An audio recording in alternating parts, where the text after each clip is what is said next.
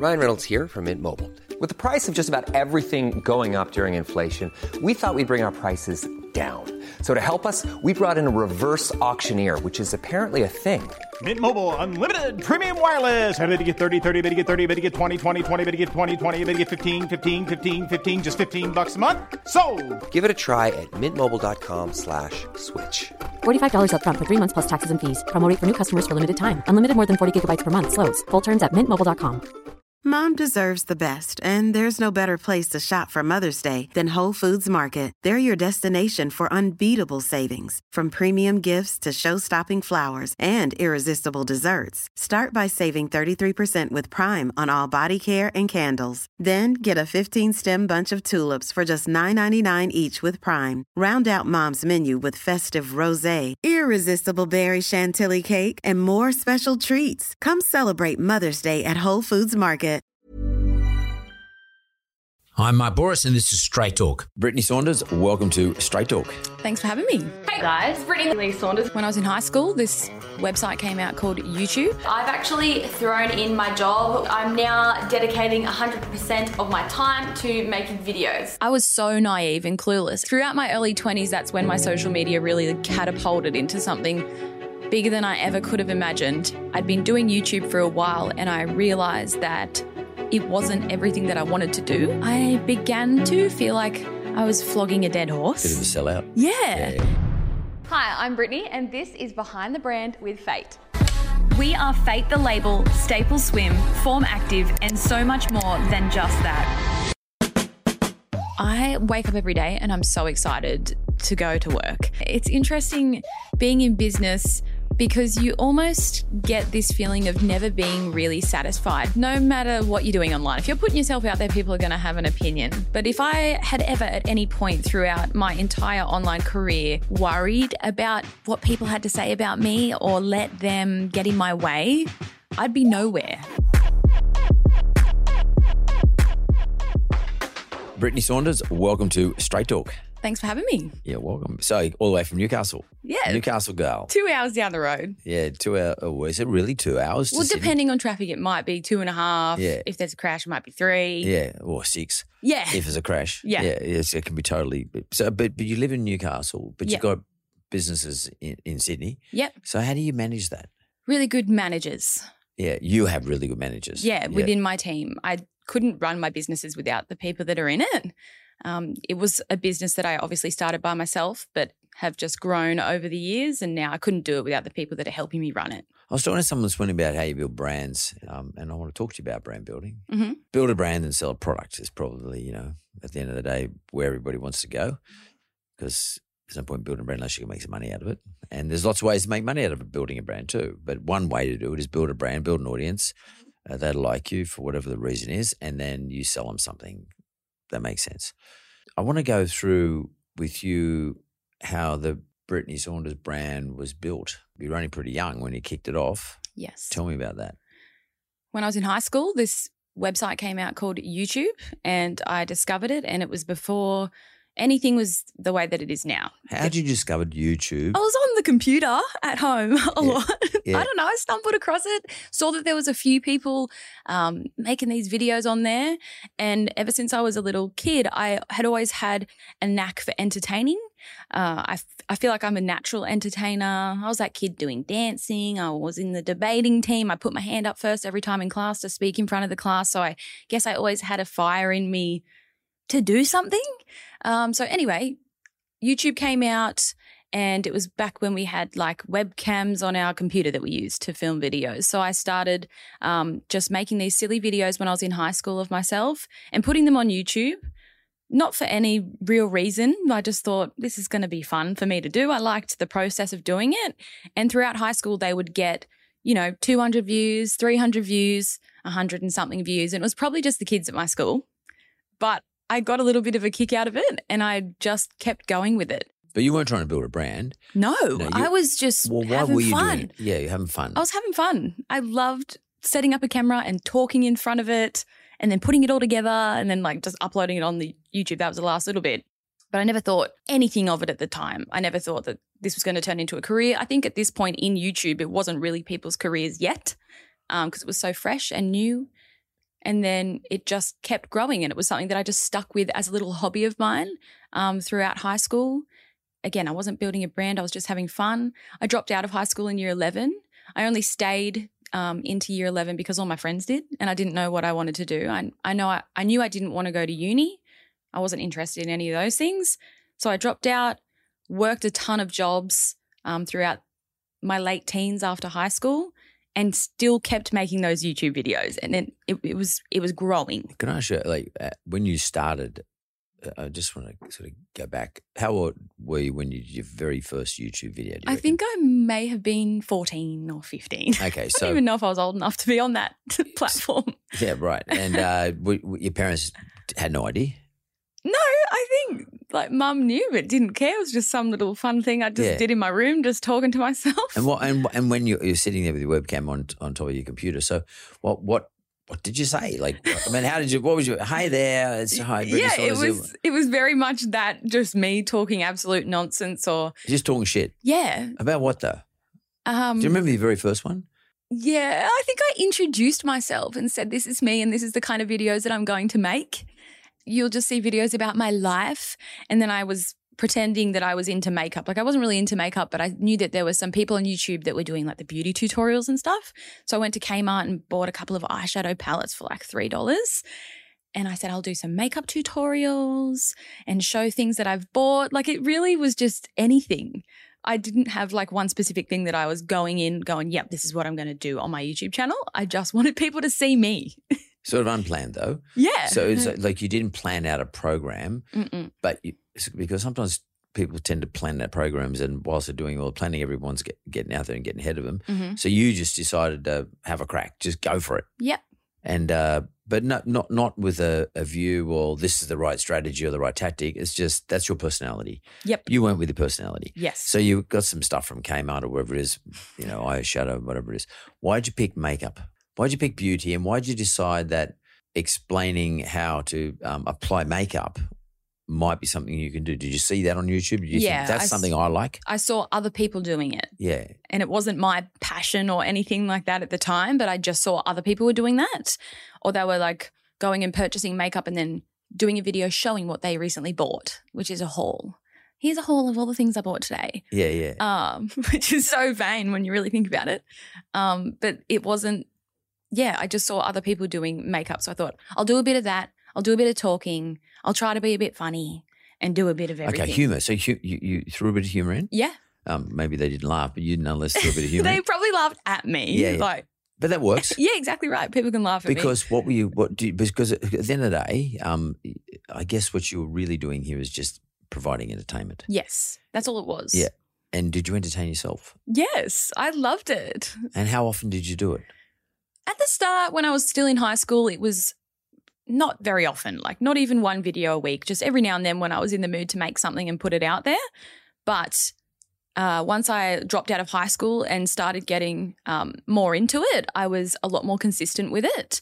And then I kind of would set myself goals of going, I'm going to put out one video a week. I'm going to put out one video a week. And then telling the people that were subscribing to me, I'm going to make a new video every week. I'll be back next Monday with another video.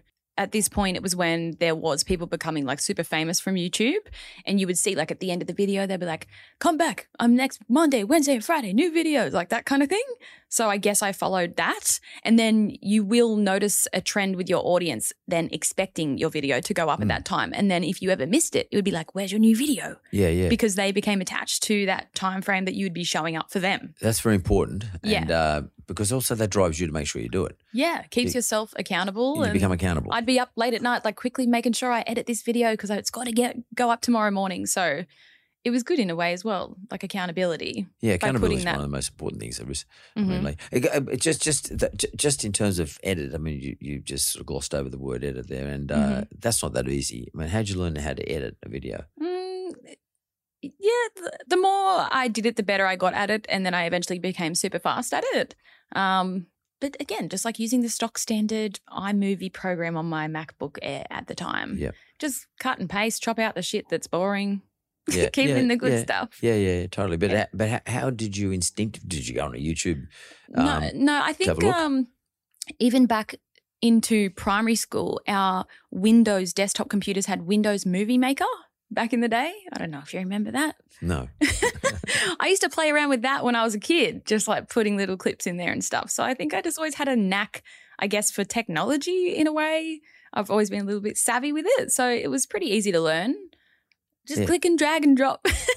Yeah, but, uh, but I think you make everything sound ridiculously simple. It, prob- it does take time. yeah, of course. And, and commitment. Yes. It's probably not relevant to today, to today. But if you if someone said to you, "Hey, Brittney, what are like three things, or maybe five things even, but what are three things that you learned about the power of, say, something like YouTube at the time? Like, like, what have I got to do with YouTube that makes me become popular and build an audience? I think the biggest one of all is ha- having something to offer your audience, something that they can relate to, whether it's like a relatable personality or teaching them something or making them laugh. Like just giving them something, I think is the key to becoming popular online. I think for me, mine was a mix of, you know, um, having a personality that my audience could relate to. I think a lot of people. What do you think that was? What do you think is your personality that the audience could relate to? I would say, in a way, like a lot of people used to say, like you're a bogan. So I think maybe it's just that bogan Newcastle vibe that people got from me. They could see themselves in me. I was never trying to pretend to be someone else online, which a lot of people still do now, but even more so back then when it was this YouTuber world. It was like everyone was trying to pretend to be something else to fit into an ideal of perfection online. Whereas I just got on there and would just say, you know, how the fuck are you? Like just being myself. And I think that is one of the reasons why my YouTube channel blew up the way that it did. So, so would we put that on, under the word authenticity? Yes, for Yeah, sure. So, uh, so audiences are looking for authenticity. I would say like another key to growing your following online and becoming popular is more so on like the editing side, like keeping your content engaging, fun, snappy, fast, you know, knowing when to delete out the boring bits because no one wants to watch a really boring video. Keep it entertaining. I guess. Is part of that authenticity, you said being a New- Bogan Newcastle girl, whatever. uh, that's called regional. It's not called Newcastle. Some people in Newcastle these days might not like that, especially if they live on the beach at, is it Hamilton or whatever? Merewether. Merewether, yeah. uh, they won't like it. But uh, who was Brittney Saunders then? And can you see stages of yeah, yourself? back then, so I quit my full time job when I was 21. That's when I became self employed and became a YouTuber full time or wanted to give it a red hot crack. What was your full time job? Working in an office Monday to Friday. I had plenty of those jobs. I had so many jobs up until the age of 21. I was just trying to find what it was that I wanted to do in life. And everything that I did, I was like, this isn't it. Like, this isn't it. I was trying to find it. Little did I know that I was destined to do something of my own. Um, and back then, it's funny because I just quit my job like it was nothing. And I remember telling mum, and she was like, You're crazy. But I thought, what's the worst that's going to happen if this YouTube thing doesn't work out? I'll just go get another job, like, like I'd always been doing. And then throughout my early 20s, that's when my social media really catapulted into something bigger than I ever could have imagined. And you never expect that to happen, I guess. Like when I think back to myself making those videos in my bedroom, like you just never think that it would become something like that. But I guess that's the beauty of the internet. And back then, I really thought I knew it all. And maybe we're all like this in our early 20s, but I thought I knew it all. I thought I had it all worked out. I was this famous YouTuber and I was getting free products and getting paid by all these brands and even getting sent on trips around the world with all these brands to go to these events. And I just thought I knew exactly what I was doing in life. But reflecting on that now, as a 30 year old, I had no idea what I was doing. No idea at all. I was so naive and clueless. And in a way, I think maybe I was even like a little bit lost and still trying to find myself in that. And it was throughout my early 20s and more towards my mid 20s that I'd been doing YouTube for a while and I realized that it wasn't everything that I wanted to do. And I always used to say that I know that this isn't forever. Like YouTube isn't forever for anyone. So I guess that was the one of the biggest realizations for me. Now, just reflecting, is like I was clueless when I was doing all that, even though online it very well may have seemed that I had my life all together and I was making all these videos and doing all these cool things. I was just going along with it and had no real idea of what the next day was going to hold for me. Clueless is an interesting concept, though, because I think actually think it's quite an advantage. Um, um, if I could just move cluelessness over to maybe naivety, hmm um, sometimes if you're naive, you don't assess all the potential problems Yes. like you would when you would today at 30. Mhm. You, you look at things differently today. Yeah. But then when you're 21, 22, you're naive and and clueless, I guess. But well, you're just you're just not um, mature and experienced. Not at all. You- but I thought I was. worldly. You're not worldly. No. But but when you're naive, you just do it anyway. Someone says, "Hey, Exactly. hey, you want to go to America to do this, or you want to go blah blah blah." Yeah, okay. It's, Yeah. yeah, okay. I'm good. I'm up for it. I'm cool. Mhm. And then you get a massive amount of experience out of it. Mhm. And and but if you were someone who overthought these things and maybe older, you probably wouldn't do it. So No. naivety is an advantage. yeah. Cluelessness is an advantage. And what it sort of tells me is if you're a young person, just go with it. Yes. Just do it. Don't don't overthink it. Don't try and work out is this good or bad for me. It doesn't matter. Some things are good, some things are bad. I mean, I'm sure there's been experiences you had when you're 21, 22 that you thought, "Oh, I wish I hadn't done it in hindsight. Mhm. That was a waste of time. Mhm. But there was plenty where, but you, unless you sort of apply the spray technique, you won't hit a target. Mm. You won't get anything. Yeah. You know, you got to spray everything. I, I mean, I did that. I just said yes to everything, Yeah. and uh, but only out of naivety yes. because I wasn't experienced. I didn't have a parent telling me, Mark, now let's just think about this. Neither. No, neither. And I'm glad I didn't. Same, because I don't think I would be doing what I'm doing now if I had had guidance growing up. Um, my dad wasn't in my life from 14 up, and then mum was a single mum, and mum kind of always had the attitude of like, do whatever you want. I don't care. I'd be like, mum, I'm not, I'm not going to school today. And she's like, see if I give a shit. like, you know, like, and I'm like, okay. And I think it's that growing up, not having guidance or parents that pushed me to go to uni or study in school or do well in my assignments or whatever. I think it was that that it's the reason why I am the way that I am today and also the way that I was like going on this YouTube adventure and just going for it and taking a risk and putting myself out there. Um because I kind of had no hesitation doing any of those things. And I think naturally I've carried that same sort of attitude into my adult life. Obviously now I'm a little a little bit more calculated with everything that I do, but I still do have that fearlessness in me and that feeling of like I can do anything if I really want to just go out there and do it. You said fearlessness, and that, that's quite interesting. So, fearlessness doesn't mean you're reckless. Um, No. There's a big difference, um, and uh, fearlessness with a with a with some amount of um, purpose or understanding of the outcomes is quite a powerful tool. And you don't, but you don't get that. You don't get the second part of that until you're a bit older. But fearlessness is a, a prepare to have a go, have a crack, a red hot crack Mm-hmm. at anything Yes. is really important if you're trying to build a brand and trying to build a business in particular, but trying to build brand first.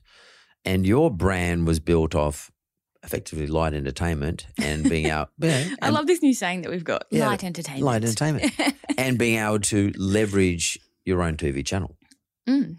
Like if I said to you, if there was no YouTube, it didn't exist, no Instagram, no LinkedIn, nothing, and I said to you, "Hey Brittney, I'm going to, I own Channel Nine. I'm going to put you on television every Monday night, and I'm going to give you a half hour slot, and uh, yeah, get you to talk shit to your friends and whatever. You probably would have built a brand that way too, um, in your case. But you can be just funny, and or just fun to be, not even funny, just fun to listen Fun. to, Mhm. just to give me some light relief from the shit that's going on in my life. Mhm. Or that could be just boredom in my life. Yeah. And maybe what you in in the early days you're providing to your, to your other, um, let's not call them bogan, but mates mates at school who you know the initial hundred and two hundred whatever it was. They might just been bored with the shit in their life and thought, Yeah. oh, "I'm just going to watch what she's got to say." Yeah. And you gave them a bit of light relief. I mean, that's really important. hmm You never probably uh, understood that at the time, but you must sit back and think about that these days. Oh yeah. Even today, people will come up to me and they'll say, "I've been watching you forever," and that that thought is so crazy to me. Yeah. You know, because you just never think that, but you could be in someone's life for a really long time, and they could just love checking in to see what you're doing in your life, and they watch for years, and that is crazy to me and amazing. So, like, you start off as light entertainment. Where would you say you are now? Well, now uh, it was a, a big transition from for me going from this YouTuber that was purely just existing for entertainment. Then I made a lot of money out of being on YouTube. And when I was in this growth on YouTube, that's when brands were starting to um, clue on to the fact that they could pay people like me to promote their product in a in a video. So then I started doing that. The first one that I ever did was with um, Colgate. They came out with their brand new Optic White toothpaste. You know, the red toothpaste, Colgate? I did a sponsorship for that. And I think they might have paid me like $2,000 or something, which was a lot of money for me back then, like in my early 20s. I was there for kind of the rise of that in Australia, brands jumping onto it. And at the beginning, it was very much so the bigger corporate companies discovering that. Whereas nowadays, it's all about, you know, the small businesses have really jumped on the back of influencers and paying people to promote their products. When you say big corporate, you mean fast moving consumer Like? Colgate, Yeah, yeah, yeah. Coca Cola, like Yeah. it was all those brands Yeah. that were really the first ones doing it. And it was interesting to work with those kinds of brands because social media is such a natural, organic platform and you're creating this content yourself. But then I would work with these big brands where they'd have like a million people that the script would have to go through before it would get to me. Had to get legaled. Yeah. And then I would have to make the video, send it to them. It'd have to go through all their board of directors probably to get ticked off. And then they go, nah, you said that line wrong. Like, do it again. And I got So sanitized. yeah. And I'd got so frustrated with so many of these because YouTube was this fun thing for me. But then these brands would want to make it like, you may as well have just put an ad on TV and got someone, an actor to read off a script. Um, so anyway, I made a lot of money out of YouTube over the years and built my other social media platforms off the back of that, getting my YouTube subscribers to go and follow me on Instagram. And that's how I built my Instagram. And then it got to a point where I'd done so many paid sponsorships from brands that I began to feel like I was flogging a dead horse. Bit of a sellout. yeah Yeah, yeah. because I started YouTube not with the mindset of I'm going to make heaps of money out of this and work with all these brands. I started it in my room for fun. It was just a fun hobby that I had from high school. And then it turned into this money making machine. But to do that, I then had to be not a sellout because I guess you can pick and choose who you want to work with. The brand can come to you and say, Hey, do you want to promote this? And you can say, No, thanks. Like, that's not interesting to me. I'm not interested in that product. But I still, even when I was promoting all these products that I did love, it just started to feel more and more not authentic. Commercialized. Yeah. Yeah. And I felt more and more more that way throughout the years. And um, even then, when I started FAYT, I was still doing that as well. Like that was my income stream. FAYT being your Clothing- brand. yeah, clothing brand, yeah. company. Yep. And um, it was only just up until recently, a year ago today, I gave up working with brands for money. Um, but it was probably two years prior to that that it was something that I wanted to do. And I would say to my partner, like, I, I feel like I can't do this anymore. Like, it doesn't feel right. And I would say it to my accountant, like, I think I want to shut down this company, Brittney Lee Saunders Proprietary Limited. And he'd be like, why? Like, you're making so much money. Like, it just didn't feel like something that I wanted to keep doing. That's very interesting. So, I mean, I don't because a lot of people don't never get experience this, but I mean, a lot of people see you there doing, you know, having your millions of followers and subscribers and huge audiences, and you know, going around the world and success and doing doing ads for big organisations, etc. And they they get a bit oh, a bit of envy there, you know, um, feel, feel like they're um, not living the ideal life, Mm. you know, your life, and um, whereas they don't realize that those things aren't necessarily ideal. It's um it's sort of quite an interesting phenomenon when you get to your stage, and and, particularly at your age, um, making that big call. Um, Mm-hmm. I'm not comfortable anymore. I'm going to go do something else. Yeah, and it's actually like a privileged thing that I could have done that because you know YouTube then wasn't my only revenue stream. Um, if I hadn't done other things, I would still have to keep doing that, obviously, because that's what was paying my bills and all that. Um, so yeah, Was it a big deal though when you made that decision? not really because it was something that I'd thought of for so long, and even when I gave it up one year ago, I'd really weeded out basically every brand, and I was only working with a few, so it was really just giving up long-term partnerships that I'd been working with brands for a few years. Um, so it wasn't that big of a deal. And in saying that, I've given it up. But if something really good came my way today, I would still be open to the idea, but it would have to be something that I could really get behind or align myself with or you know, working with a brand that would um, allow me to create some fun, engaging content around their product. As opposed to being dictated to. Yeah, or just holding up a product next to my face, being like, buy this lipstick and use my discount code for 10% off. Like, I can't do that anymore. It doesn't feel genuine to me. So, you, were you, you, but you were happy to compromise um, not having the income anymore um, in, in return for feeling comfortable. Mm-hmm. You happy with that? Yeah. Yeah. So is that because you made enough money in the past and you don't need the dough, or you've got something to replace that amount of money? Um. Well, Is that because FAYT? technically, technically, I'm earning less now uh, as the CEO of FAYT, but that's because I don't pay myself a ridiculous amount of money. But I'm There's never been a faster or easier way to start your weight loss journey than with PlushCare. PlushCare accepts most insurance plans and gives you online access to board-certified physicians who can prescribe FDA-approved weight loss medications like Wegovy and Zepbound for those who qualify. Take charge of your health and speak with a board-certified physician about a weight loss plan that's right for you. Get started today at plushcare.com slash weight loss. That's plushcare.com slash weight loss. plushcare.com slash weight loss. Hiring for your small business? If you're not looking for professionals on LinkedIn, you're looking in the wrong place. That's like looking for your car keys in a fish tank. LinkedIn helps you hire professionals you can't find anywhere else, even those who aren't actively searching for a new job but might be open to the perfect role. In a given month, over 70% of LinkedIn users don't even visit other leading job sites. So start looking in the right place. With LinkedIn, you can hire professionals like a professional. Post your free job on linkedin.com slash people today. More financially stable now with the company being there behind me, I guess. Like if it all went to shit tomorrow, I'd be pretty well set. Yeah. Um and yeah, I could still be like working with brands every single day and just making so much more money, but I- genuinely don't want to do that. I don't know if that's weird. And I, I told my friends who are also influencers that I wanted to give this up, and they're like, "You're crazy! Like this is hundreds of thousands of dollars a year that you're just giving up doing." But I just, I don't want to do it. Well, that, that sort of goes to your authenticity at the end of the day, too. So let's talk about FAYT, uh, your clothing brand. Mhm. Um, how the hell did you become a clothing brand person? Like, do, do you design your own clothing? How does yeah. it work? Yeah, we do it all ourselves in house. Um, FAYT wasn't my first stab at business. Um, throughout my late teens, I got more and more into the makeup thing after buying those palettes from Kmart. And I started my own little makeup business in Newcastle where I would charge people and I'd do their makeup for an event or whatever. I think I'd charge like 40 bucks. I was ripping myself off. As in a makeup artist? Yeah, Yeah. but just freelance, like, you know, not, I didn't have any qualifications or anything like that. And then I also started a uh, spray tanning business. I lived in a rental house on a slopey block that had one of those brick, cold dungeon rooms under the back of the house.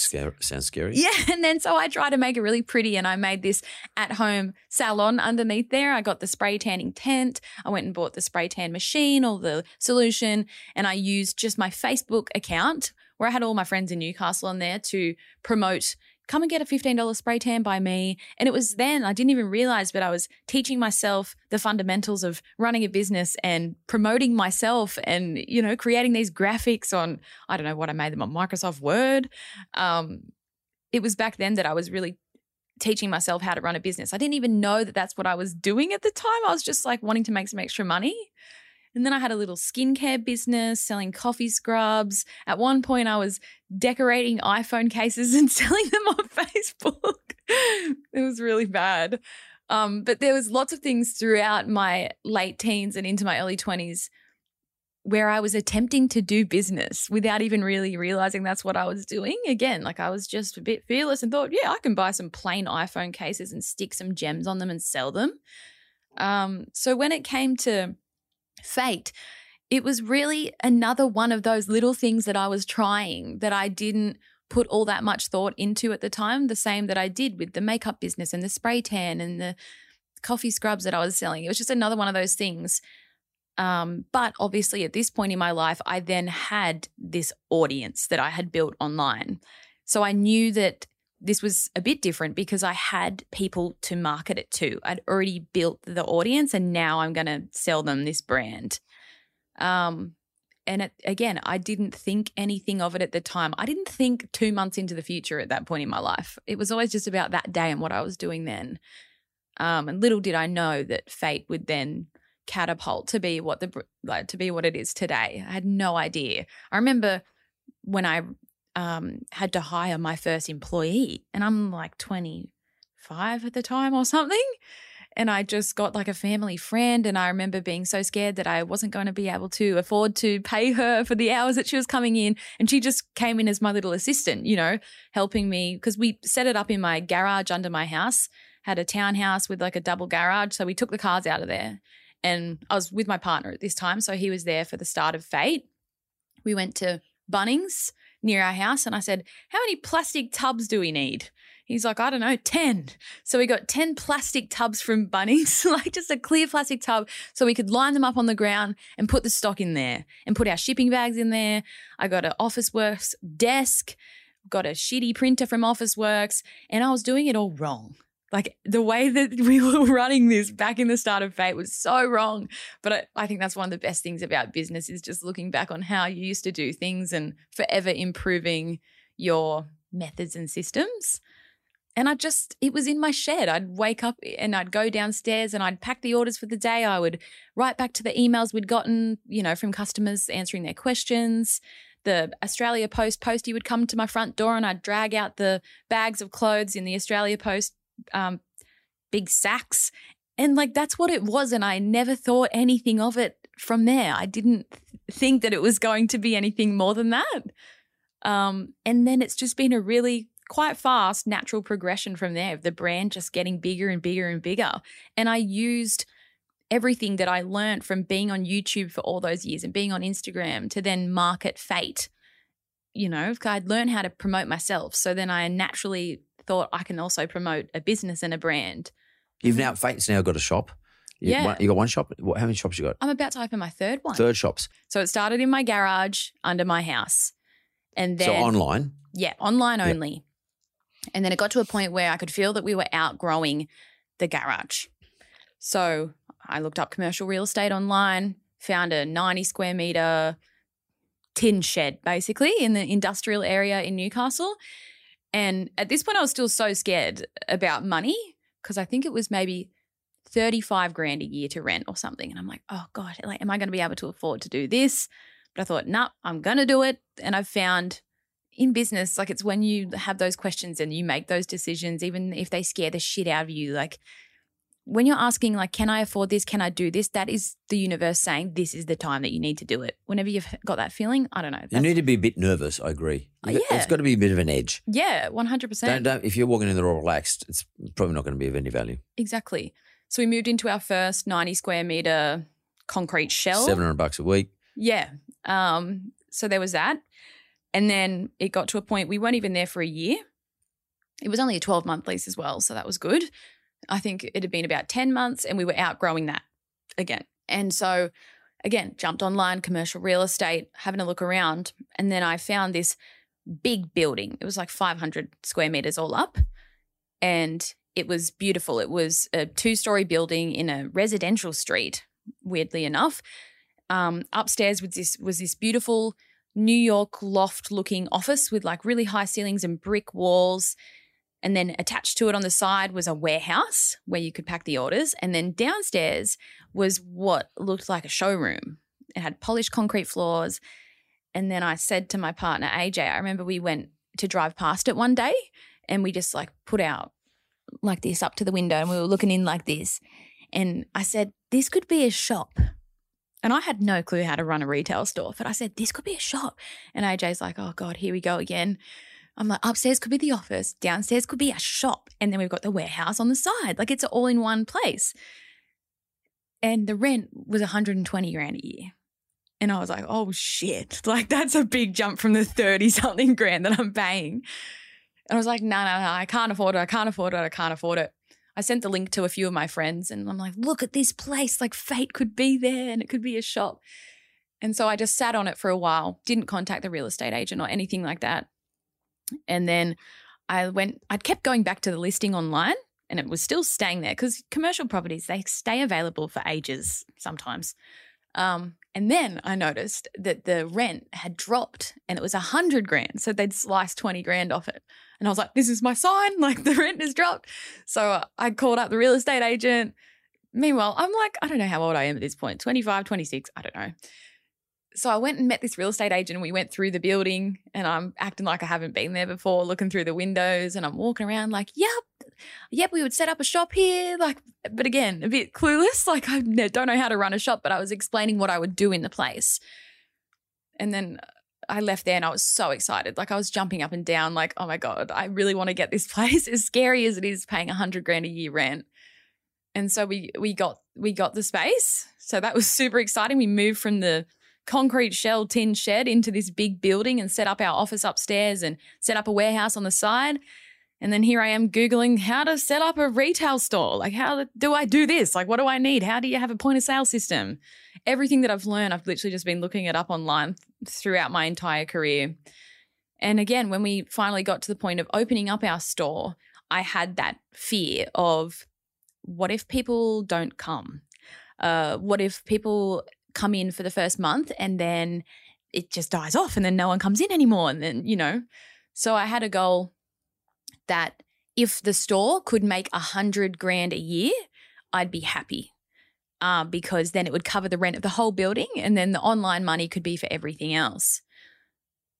And so we opened the, the store and four years later, we're still open in that same location and it's doing better than it ever has before.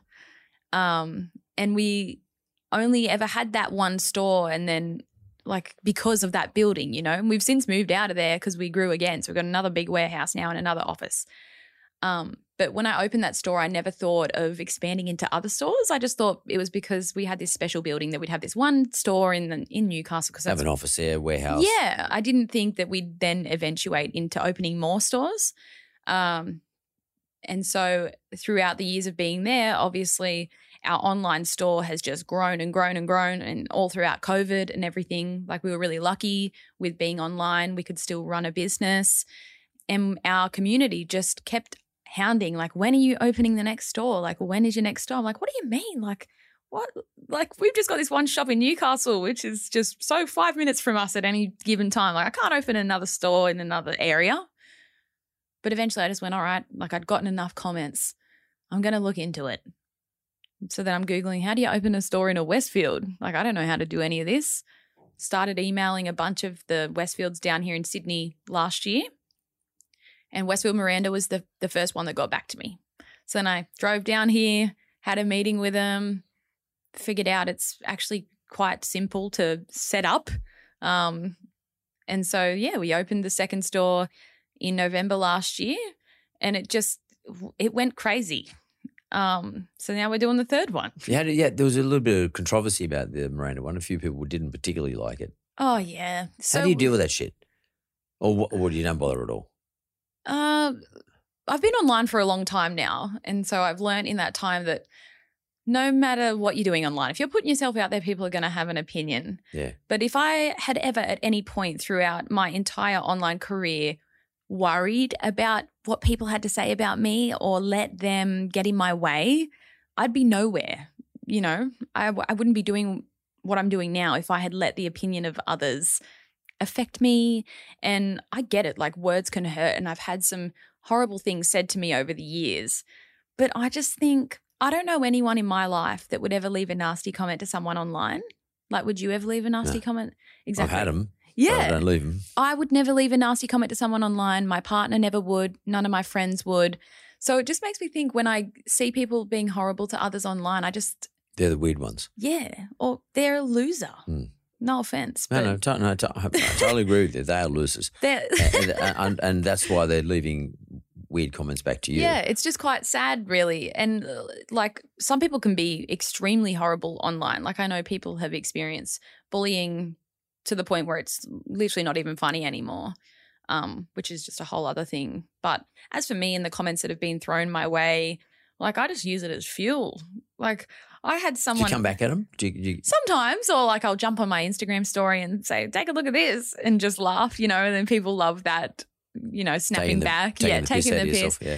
And so when we opened our Westfield Miranda store, which was raging success, um, we offer like a lot of sizes that a lot of the big brands don't. Um, so we're more so a store where more people can shop. Um, so we had a few comments thrown um, around in the store of like, oh, this is a shop, you know, for fat people. Um, and I, I just say like, no, like we're just a shop that anyone can come into and buy. But I think again, that just says everything about that person Yeah. and nothing about us. Because what we're doing is actually something amazing. Can you believe someone could be bothered actually writing that? Like, have they got the time uh, to uh, waste to to write something like that? Exactly no right. effect, no balance. There's no there's no balance. There's no advantage. There's just, I know they just- gain nothing from it. Well, it's really quite sad. other than maybe feeling as though someone's going to hear what they got to say. I, I just I I actually never can understand why people make comments like that. I Me mean, it's not like it's like yours. It's not like they're hitting back at you because you're saying something that's controversial or unfair or even debatable. And fair enough, if I am saying something wrong on the internet yeah. or if I'm doing something wrong and people want to call me out, Yeah, yeah, yeah. or correct me or whatever it may be. But if it's someone just taking a stab at you for what you're doing or what you look like, like that just has no relevance at all. So, is the best way to deal with that, um, from your point of view, is the best way to deal with that um, to analyze it and then just treat it for what it is and just move on, or yeah. or is it best to ignore it, just pretend it's not there? Or, I would ignore it. Sometimes, like, I would reply, like, just a, a funny response or something like that. Like, someone literally messaged me the other night and said, Why don't your eyebrows move when you talk? And so I sent her back a photo of me going like this. And Yeah. then she got mad that I, like, had gotten back to her. And she's like, Why are you sending me this photo? I'm like, You told me that my eyebrows don't move when I talk.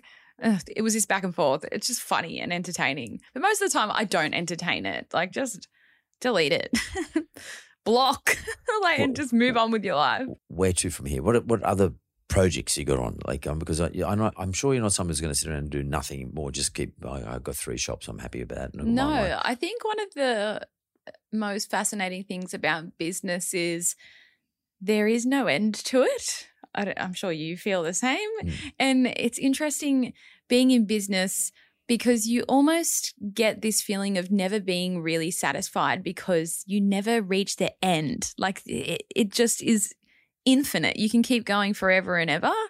And I've been saying to myself a lot lately that I want to stop and try to enjoy where I'm at in my journey rather than always focusing on what's the next big thing that I'm going to do. But when you've got that fire in your belly, you just always want to keep going and do the next thing, you know. And maybe that's why I'm opening all these stores to like fill this void.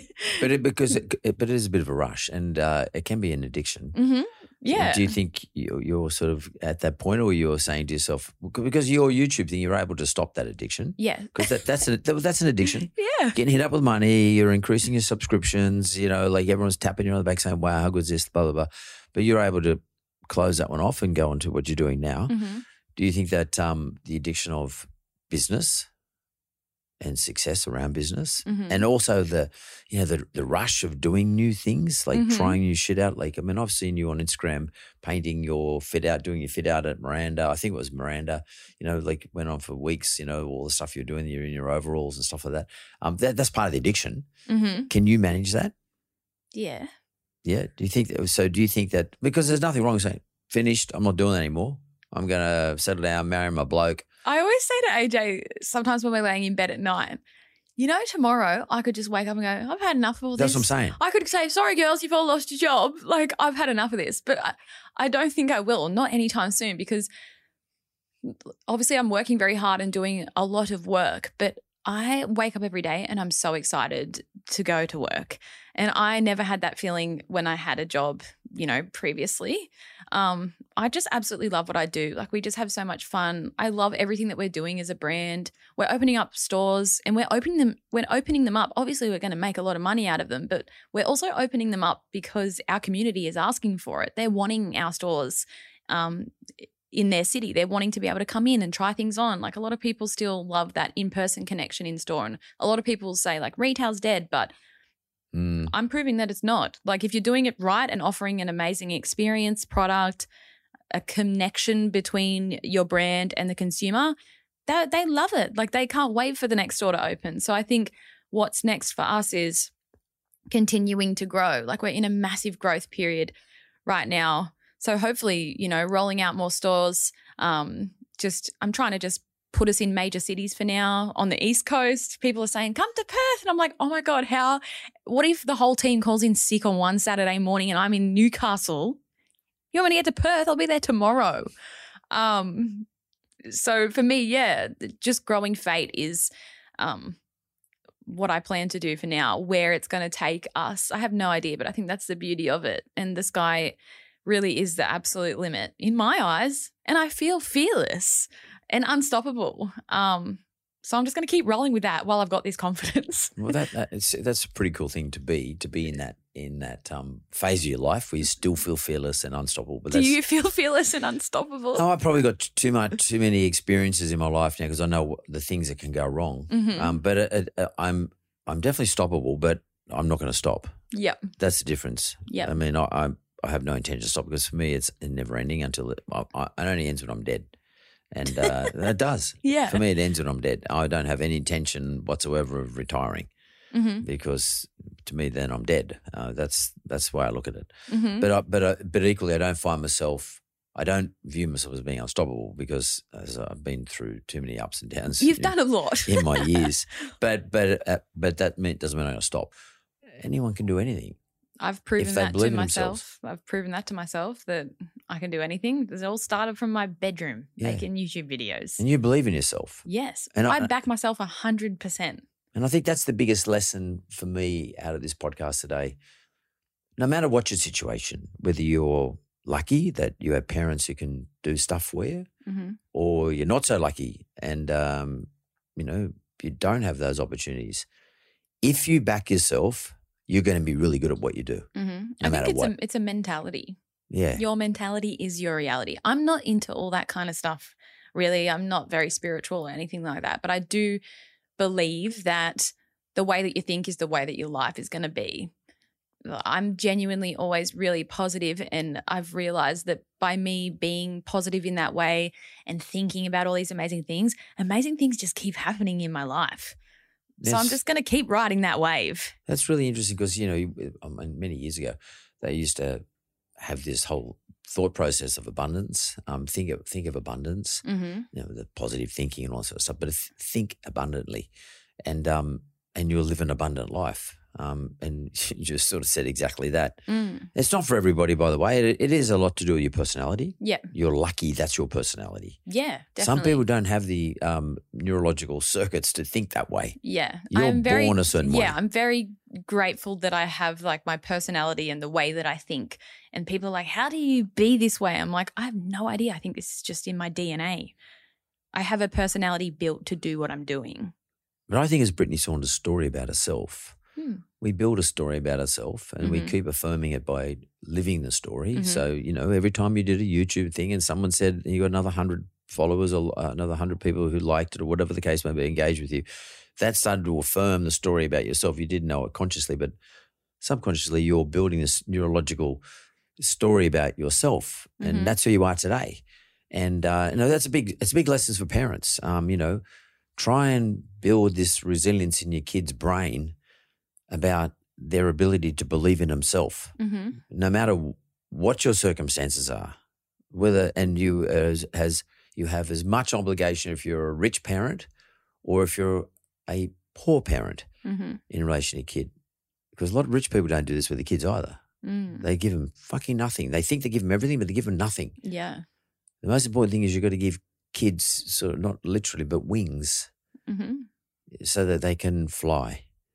And you, do that by making sure you help them build the resilience you've got in your brain, your belief about yourself. Mm-hmm. And that's that's the coolest thing. And don't worry if they're naive. No. Don't worry if they're clueless. That's good thing. Just that, go in, go for it. And it, and it works. If it fucks up, then fix it. Like, totally. Eh, oh, while you're still moving forward. Yeah, and I, I, I call that like backfilling. So you just go out and backfill whatever mess you leave behind exactly you. right. There's going to be mess. There will be mess, by the way. Oh, nothing. I don't care for shit how good you are. No. There will be mess. You're always going to make massive mistakes. You just got to keep moving forward, though. Like nothing in life is ever perfect, obviously, but even in a business, Like you're going to make mistakes. There's going to be things that you wish you did differently or things that are going to cost you a shit ton of money where you've done something wrong. But I think it's all about just having the mindset of coming up with a solution and just keep on moving forward. I feel like when people run into failures in their life, they may see them as a setback and then that's when they stop. And they're like, "Oh shit, like hang on a second. And then they can like allow that to set them back in their journey. Whereas I think you really just have to still keep moving forward no matter how rough and messy things can get sometimes. That is just take the next step. Mm-hmm. Don't pause. No. Take the next step. Yep. Still keep going. Brittney Saunders, that's been so cool to talk to you finally Yeah. in person. I really enjoyed it. You've energized me.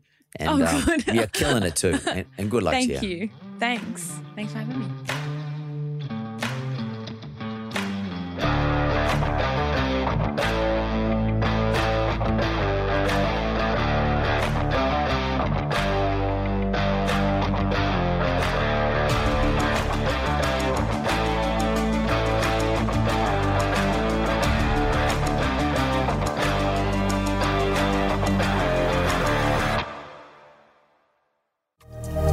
Thank you for listening to another episode of Straight Talk with Mark Bouris. Audio production by Jessica Smalley. Production assistants Jonathan Leondis and Simon McDermott. This is a Mentored podcast. Mom deserves the best, and there's no better place to shop for Mother's Day than Whole Foods Market. They're your destination for unbeatable savings, from premium gifts to show-stopping flowers and irresistible desserts. Start by saving 33% with Prime on all body care and candles. Then get a 15-stem bunch of tulips for just $9.99 each with Prime. Round out Mom's menu with festive rosé, irresistible berry chantilly cake, and more special treats. Come celebrate Mother's Day at Whole Foods Market. When you make decisions for your company, you look for the no brainers. And if you have a lot of mailing to do, stamps.com is the ultimate no brainer. It streamlines your processes to make your business more efficient, which makes you less busy. Mail checks, invoices, legal documents, and everything you need to keep your business running with stamps.com. Seamlessly connect with every major marketplace and shopping cart. Schedule package pickups and see your cheapest and fastest shipping options from different carriers with rates up to 89% off USPS and UPS rates. And with the stamps.com mobile app, you can take care of mailing and shipping wherever you are. Make the same no-brainer decision as over 1 million other businesses with stamps.com. Sign up with code program for a 4-week trial plus free postage and a free digital scale. No long-term commitments or contracts. That's stamps.com. Code program.